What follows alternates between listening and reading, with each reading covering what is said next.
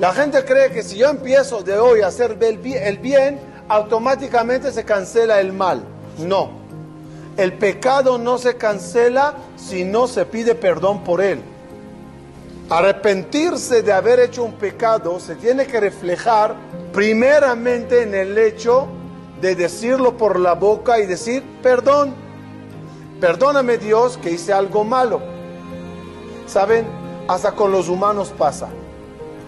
A veces haces daño a alguien y crees que por empezar a hacer el bien, se le salió las, la, la espina que le clavates. Y no es así. A veces para sacar la espina hace falta simplemente decir, estoy consciente que ahí te hice un daño, que te falté el respeto, perdóname. Lo más importante en el resto de Kipur que es pedir perdón.